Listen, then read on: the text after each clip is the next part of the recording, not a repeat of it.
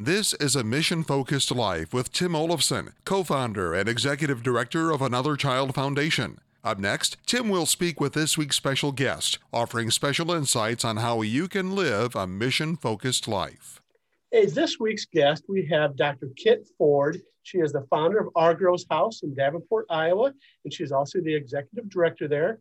Uh, Kit was also one of the five people in the country who was given the award, the Jacqueline Kennedy Onassis Award for Outstanding Public Service Benefiting Local Communities. That's a mouthful, but that's quite an award, quite a recognition.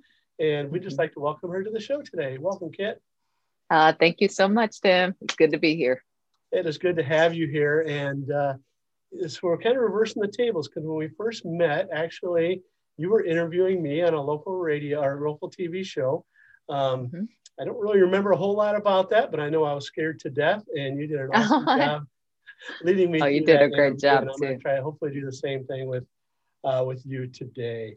Um, so anyway, so we're just going to jump right in. And but before we get to all the wonderful work that you're doing, why don't you tell us a little bit more about your your family, where your situation is today? Um, Okay, yeah. Well, Argrow's House. We are a healing house for women in Davenport, Iowa. Um, we provide free holistic services for women healing from violence and abuse, different types of therapeutic services, um, but we're also a bath and body product company, um, as you can see um, in the back here. Um, and so we're um, very purposeful about all of our products being survivor made and very purposeful about making the best quality products that we can. Um, Argrow's House is named after my grandma Argrow, who was also a survivor of um, violence and domestic violence specifically. I'm from a small town in North Carolina.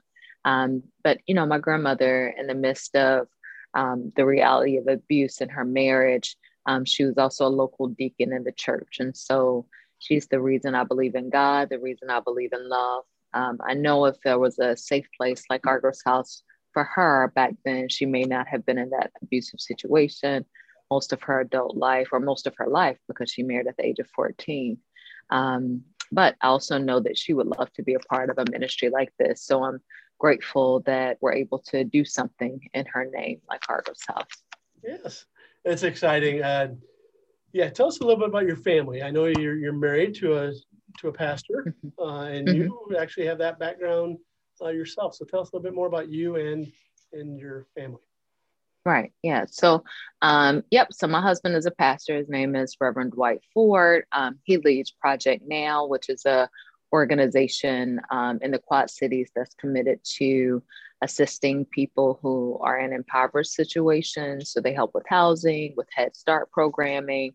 Um, they assist with, um, you know, different types of, of, of bills and electrical bills and things. Um, uh, and he also leads a um, church called Grace City Church here in the Quad Cities. You know, the church has been a huge part of the reason Argrow's House exists. Um, the church assisted us, believed in us before anyone else believed in us. It was God, and then it was the church.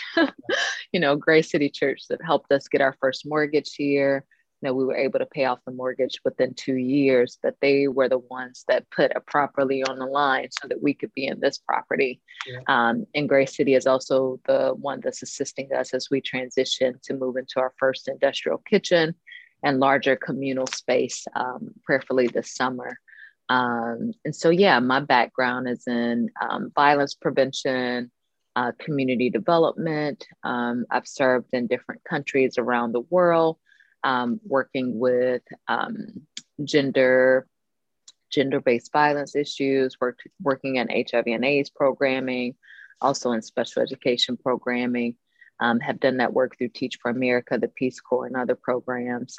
in my mid 20s, years ago, um, I accepted my call to ministry. So went to seminary in Berkeley and then also in Evanston.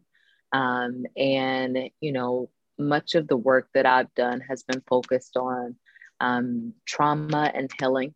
Um, when I was a Peace Corps volunteer, I became a survivor of an extremely violent sexual assault.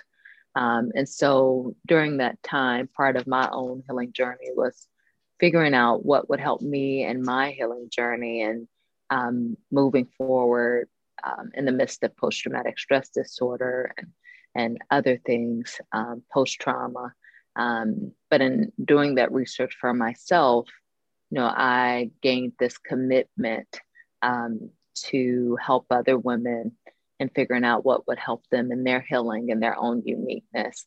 Um, and so that's why we have Argrow's House. You know, we have a variety of different services so that each woman can figure out what works for them.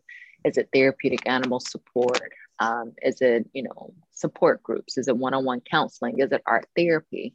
Um, is it literally making bath bombs in the kitchen? You know, mm-hmm. um, you know, having the safe space to lament, but also to create and also to laugh you know and so you know that's what argrow's house is about. And for me you know the ministry i find that when people are committed to different types of ministry oftentimes it has a personal connection. Either it's something that has impacted them some type of experience that they had with another person be it a stranger or someone that they're that they love. But in some way they had we had a personal experience with some issue um, where we really want to be involved and and and um, commit our life to to serving in that way, not just for a day, but as part of our lifestyle and way of giving back to the to the world, but also in helping to build up the kingdom of God. Yeah. Yeah. So whenever someone's overcoming trauma, like in which the ladies and women that you help, uh, community is going to be play a hard, a huge part of that. Um, but there's mm-hmm. also an individual type of healing too. But tell us how the community uh, really is, is, so important to uh, to bring people together uh, and mm-hmm. heal together. Tell us a little bit about that. Yeah, yeah. Well, I think that oftentimes when people are healing from trauma, so many emotions can happen. There's fear, there's grief, there's self blame. Um, there's so many different emotions that can can can happen. Um, but when you find a safe space where people, you are believed, where your voice is validated, where you are affirmed, where you realize that you're not alone and you don't have to suffer in silence, you know, it becomes an integral part of, um, you know, being able to remember and mourn what you've lost, but also being able to reconnect with those things that give you joy because you have a community to do it with. You know, you don't have to do it alone. Um, and so I, I, find for us, you know, in the midst of COVID 19, we, um, uh, many of our services have become virtual. Um, but, you know, every day pre before COVID 19 and prayerfully post COVID 19 as we roll these vaccines out, you know, there are women and children that are coming in and out that are connecting with each other. I find that they're, you know, we have a community, but they're communities within communities where women, because of their personalities, because of their social location, they just gravitate towards each other. Um, and so community is key because you realize that you don't have to suffer in silence, you're not alone, and you're affirmed in a way where you're literally and metaphorically hand in hand with other people who understand what you've been through because they've experienced um, the reality of, of trauma and violence as well. Yeah. So as this COVID, as the pandemic kind of subsides and people start re-entering into, into community again, do you see the needs for your services increasing unfortunately or mm-hmm. because i know there's probably some things that are going on that maybe are not being brought to light so do you suspect mm-hmm. there's going to be an increased need for your services as mm-hmm, mm-hmm, mm-hmm. come back mm. normal? Yeah. Well, unfortunately, there's always a need for, there's always for a long time been a need for services for survivors of domestic violence, sex trafficking, rape, incest, molestation. You know, I find that, um, you know, I, I don't know the specific statistics, but, you know, nationally, um, the reality of domestic violence has has gone up during the pandemic just because people are having to stay in their homes people are working from home children have been home um, you know job loss addiction depression all of these different things have impacted the numbers of increased domestic violence during the pandemic. Um, and so will numbers increase post pandemic um, I'm not sure. Um, I know that numbers have increased during uh, the pandemic as it relates to domestic violence because of those factors. Yeah. So, so I love interviewing people, and I knew when we started to do this podcast, I wanted to have you on because uh, you just have this great energy, and you have this. You, you can impact people. You just have that personality to where people are drawn to you, and I know you can affect people, and I know that that excites you to be able to uh, to influence people and to be able to help them move past their situations. Uh, so, what what excites you every day? Is there a story that you can tell that kind of that mm-hmm. that motivational fact that kind of uh, inspires you? Mm-hmm, mm-hmm, mm-hmm, um, what inspires me? What excites me? Um, no, I mean my my kids make me smile daily. I have very small children; they're four and five. Um, they're sweet, very sweet kids. Um, but I think the work, um, you know, our first survivor employee, Allie, sweet as pie, she doesn't mind if I, I share a story. You know, she um, has been journeying with us for three years. Um, she came um, literally um, eye swollen um, because of abuse, fleeing abuse, and she was in another state at the time. Um, had lost custody of her children and and other things. And I mean, it's, it's it was a continual back and forth, and so many power dynamics as it relates to her ex husband. Um, but now, three years later, she has uh, equal custody of her children. Um, she has a she's gainfully employed. You know, I hated to see her leave because she was an amazing soap maker um, she's doing. I know. I'm like, oh, come back, you're amazing. Um, but she, you know, is is is doing well. Um, has several healthy relationships. You know, relationships with her family and her children. Um, and she's just doing really, really well, mind, body, and spirit. And so when you see someone who literally comes, um, you know, with with uh, abused mind, body, and spirit to a place where they're in such a dark place to where they have been able to find their light, their joy, to the point where they're mentoring other women and giving back. Um, you know, it's really um, it lets me know that the work is not in vain. It lets me know that you know we can have to continue with this work as a community.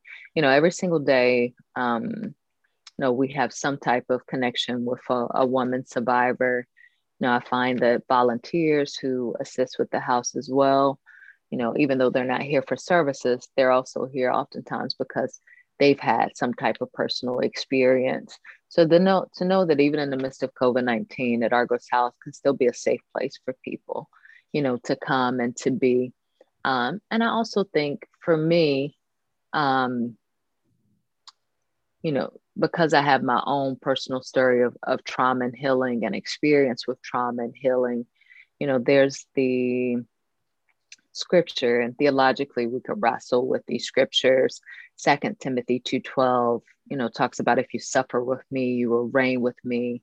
Um, you know, there's scriptures throughout the Bible that talk about you know suffering not being in vain and and you know all of these different things. And so it lets me know that even my own suffering was was not just a dark place. It part of that and part of experiencing that was so that i could help you know other women in leading and starting a place like argrow's house. Mm-hmm. um, because of because i've experienced certain pain from being in communication and relationship with women in my family and because of my own suffering from being a, a, a, trauma survivor and a survivor of an extremely violent sexual assault and even going through a trial where my assaulter you know received 46 years in prison you know because i've experienced those things you know i'm able to understand really what the women are going through yeah. um, and work to be patient and journey you know, with them every step of the way. And a lot of times these situations, it's not something that, you know, it's not like it's not like you, say, Oh, I'm on this journey of healing. Everything's gonna be great as soon as I wake up in the morning. you know, uh, oftentimes these the healing journey, you know, things that we go through as trauma survivors it's a lifetime of, of journeying. It's a lifetime of healing. Um, and so you know we we journey with each other and work to be patient with each other one day at a time. Yeah. The thing i've as i've done these interviews with with people like yourself the people who have overcome situations in their past, there's usually a moment, either a defining moment, but even more regularly, there's somebody who invested time time into them um, to help them overcome. Uh, did you have anything like that? Did you have a person that entered your life that was kind of that the person that helped you, you know, go to that next level and really deal with the issues that uh, you had? Mm-hmm, mm-hmm, mm-hmm. Um, yeah, I mean, I think that I, I mean, I have a, a, a praying family because so many of the people in my family are ministers, um, and so I, I do think that. I mean, my mom always says the prayers of the righteous availeth much, and and I do think that there is something to that, the power of prayer and being in community, even if that community is family. Um, I also had, you know, I hadn't talked to her in a long time, um, but when I first um, was medically evacuated from the island that I was serving, you know, hands cut up, had to have surgeries, hadn't slept for days because I didn't realize what was happening to me was post traumatic stress disorder. And so, yeah. you know, I had this long journey of, of darkness. Um, you know, but the first week I was back, I was put in touch with a um, counselor, and she was a, a therapist, um, and her name um, you know she she i won't, won't say her name but but she was amazing and she journeyed with me for years um you know even when i wasn't in chapel hill she um literally you know i was still in graduate school um i had accepted my call to ministry and was moving forward in seminary you know she literally would talk to me every regardless of the day regardless of the time regardless she she was really, you know, just there for me. Yeah. Um, and you know, I'm grateful that that God put these angels into my life, even even if it was just a season, yeah. you know, to really help me. You know, there were other things that that were helpful for me that were part of my kind of therapeutic healing services. Like there was a support group that I had at the Rape Crisis Center in Chapel Hill and we all used plants. Like they gave us plants. It was a horticultural therapy support group. And I remember getting this peace lily that we pruned, that we groomed, that we nurtured. Um, and this plant became so special to me because it was like this metaphor for me for healing and what could be possible, you know, once I got to the other side of this really dark place in my life you know so it's these things that were important for me that happened years ago but that still were really impactful for me and being able to dig myself out of that dark place you know for me i think the missing link after going through different types of therapies was actually going back to the island where my trauma happened mm-hmm. and reclaiming some of those dark places so I, I went back to every spot where I had seen, you know, my abuser, um, or, you know, literally the place where I was assaulted, to go back and to allow myself to remember those moments that had happened, but to reclaim what was in that space. So when I went back, instead of seeing a butcher knife, I saw um, I, I, saw palm trees and the sunshine and monkeys like jumping over the fence, you know, yeah. you know, so, you know, instead of seeing this walkway of darkness with this guy on this bicycle, I heard the neighbor calling me, inviting me into their home to have a meal because I hadn't seen them in years, nice. you know, and so I had to go back and kind of, you know, reclaim some of those dark places that to to know that they're not dark anymore you know, and that it's okay to let that light back in and what happened to me will not happen again. Um, and that love is possible, light is possible, God is here. And what what happened to me is not in vain and and I can move forward. I can move forward in my healing and I can help others move forward in their healing. Yeah. yeah. I think that's one of the key takeaways. We talk about a mission focused life. It's really trying to encourage people to take that first or next step in whatever situation, whatever skill sets, whatever passions they have, is to to step in there and, and meet the needs of other people. And it sounds like that's what happened you know, for you. And, and that's what we like to all of our listeners to, to think about is what skills and passions has God placed into me where I can utilize those skills to to build a kingdom first, but also just to be there uh, for people. And it sounds like you're doing an amazing job uh, and doing that at um, Argrow's House. Uh, tell us a little bit about your campaign, the nonviolence campaign. Campaign is that something you're still working? Mm-hmm, mm-hmm. Yeah, well, I've worked. Yep, yep. So ten plus years ago, um, I started working with Campaign Nonviolence. Uh, I was a seminary student in Berkeley, California, um, and so I started studying. Um, you know, my path has been a little different. Instead of moving forward on an ordination track um, within the Methodist Church, for which I was a part of at the time. Um, I moved forward as a hospital chaplain, but I also moved forward as a nonviolence trainer, a teacher of, of peace and nonviolence and social justice. Um, so I started working with an organization out of Oakland called Pace Bene Nonviolence Service. It's a Franciscan organization.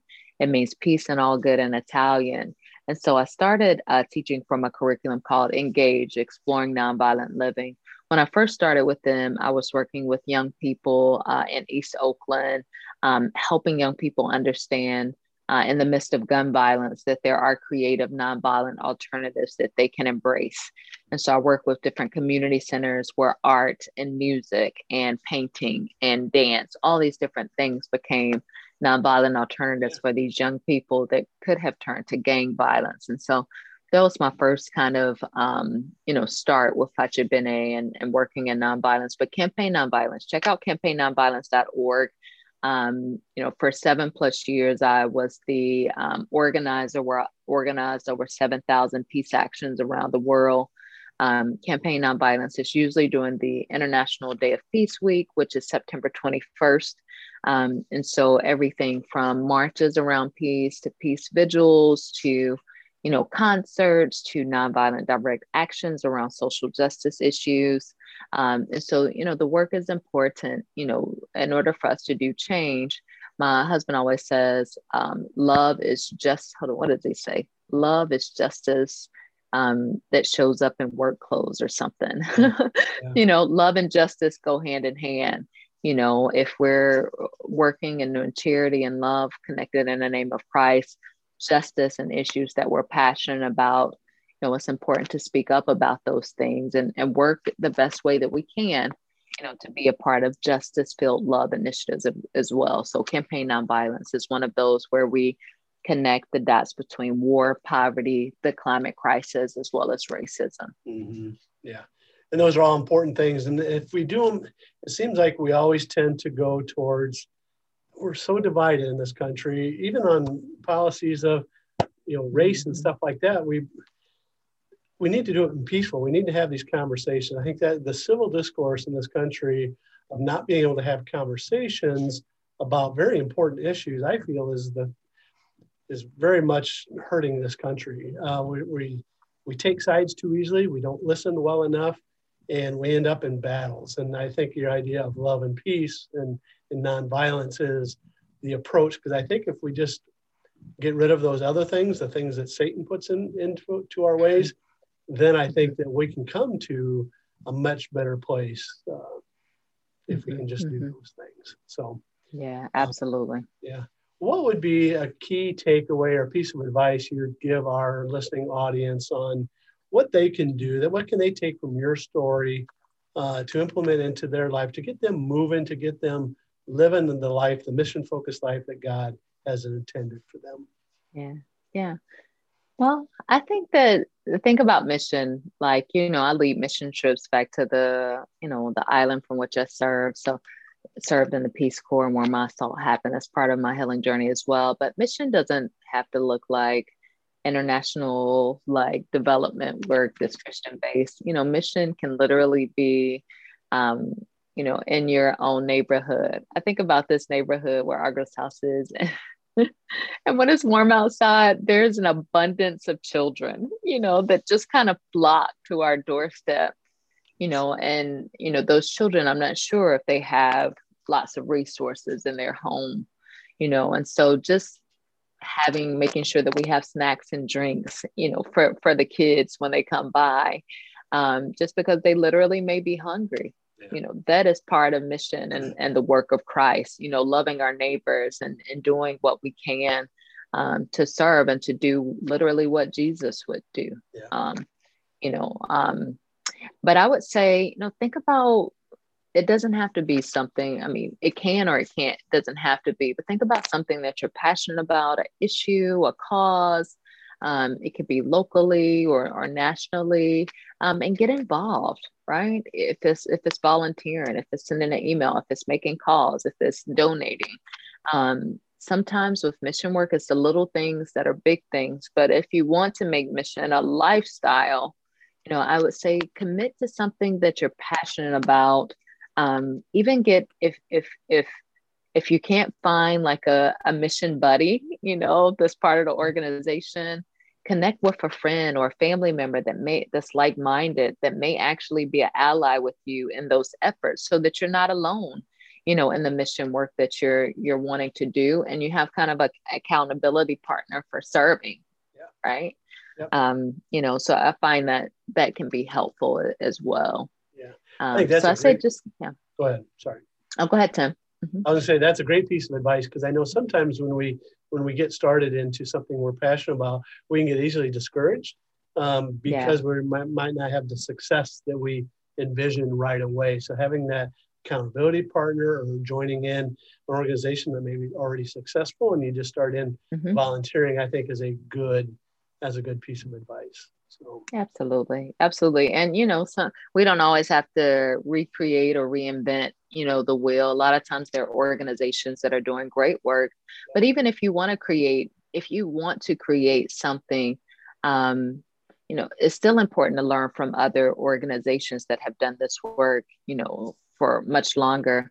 You know, for us, Thistle Farms in Nashville, Tennessee, is the first um, survivor made social enterprise in the country where Reverend Becca Stevens really modeled for me before she was even a mentor to me, like what could be possible for a, a mission focused Christian based organization that's led by a woman minister that serves women survivors of violence and, and creates a bath and body social enterprise. So I knew that it was possible because I saw someone else do it. Yeah. And I went there to learn from them to really um, you know, engage and, and see what I could learn. And they were very open about sharing their wisdom and knowledge with, with me so that I could have a firm foundation in starting Argrow's House. And other organizations will do that for you because we know that we need each other. You know, we can't do this work alone. Yeah. Um, absolutely. Yeah, very good. Hey, where can our listeners find you as far as uh, I know yeah. you've had some, you've written some books. I know of that. Uh, maybe those mm-hmm. would be some spots. Maybe you can direct some people to Facebook, other things. Just give us some ideas of where they. Can. Oh yeah, yeah. So you could just go. So Argrow's House, all of our products are on argrowshouse.org. A R G R O W S H O U S E dot org. Um, for my books, I wrote a children's book on uh, Richard Allen, and it talks a lot about nonviolence. Richard Allen is the founder of the African Methodist Episcopal Church. Um, and then I wrote a devotional book called 101 Testimonies of Hope that includes people's testimonies from all around the world and also artwork and other creative ways that shares devotion. Um, and that can be found at Kit Evans, um, KitEvansFord.com is my website. Um, so yeah, you can also call the Argrow's House phone at 563-528-0892. Um, but thank you all for your time and be encouraged. You know, the work that you desire to do and the work that you continue to do is not in vain. Um, you know, it's sometimes it's the little things that are big things. Um, and Jesus knows your heart. Um, so thank you for for caring and for listening to this podcast. Yes. Well, thank you very much. It was great having you as a guest, and uh, maybe we'll have you on again sometime. All right. Okay. All right. Blessings, Tim. Thank you. Bye bye. Bye bye.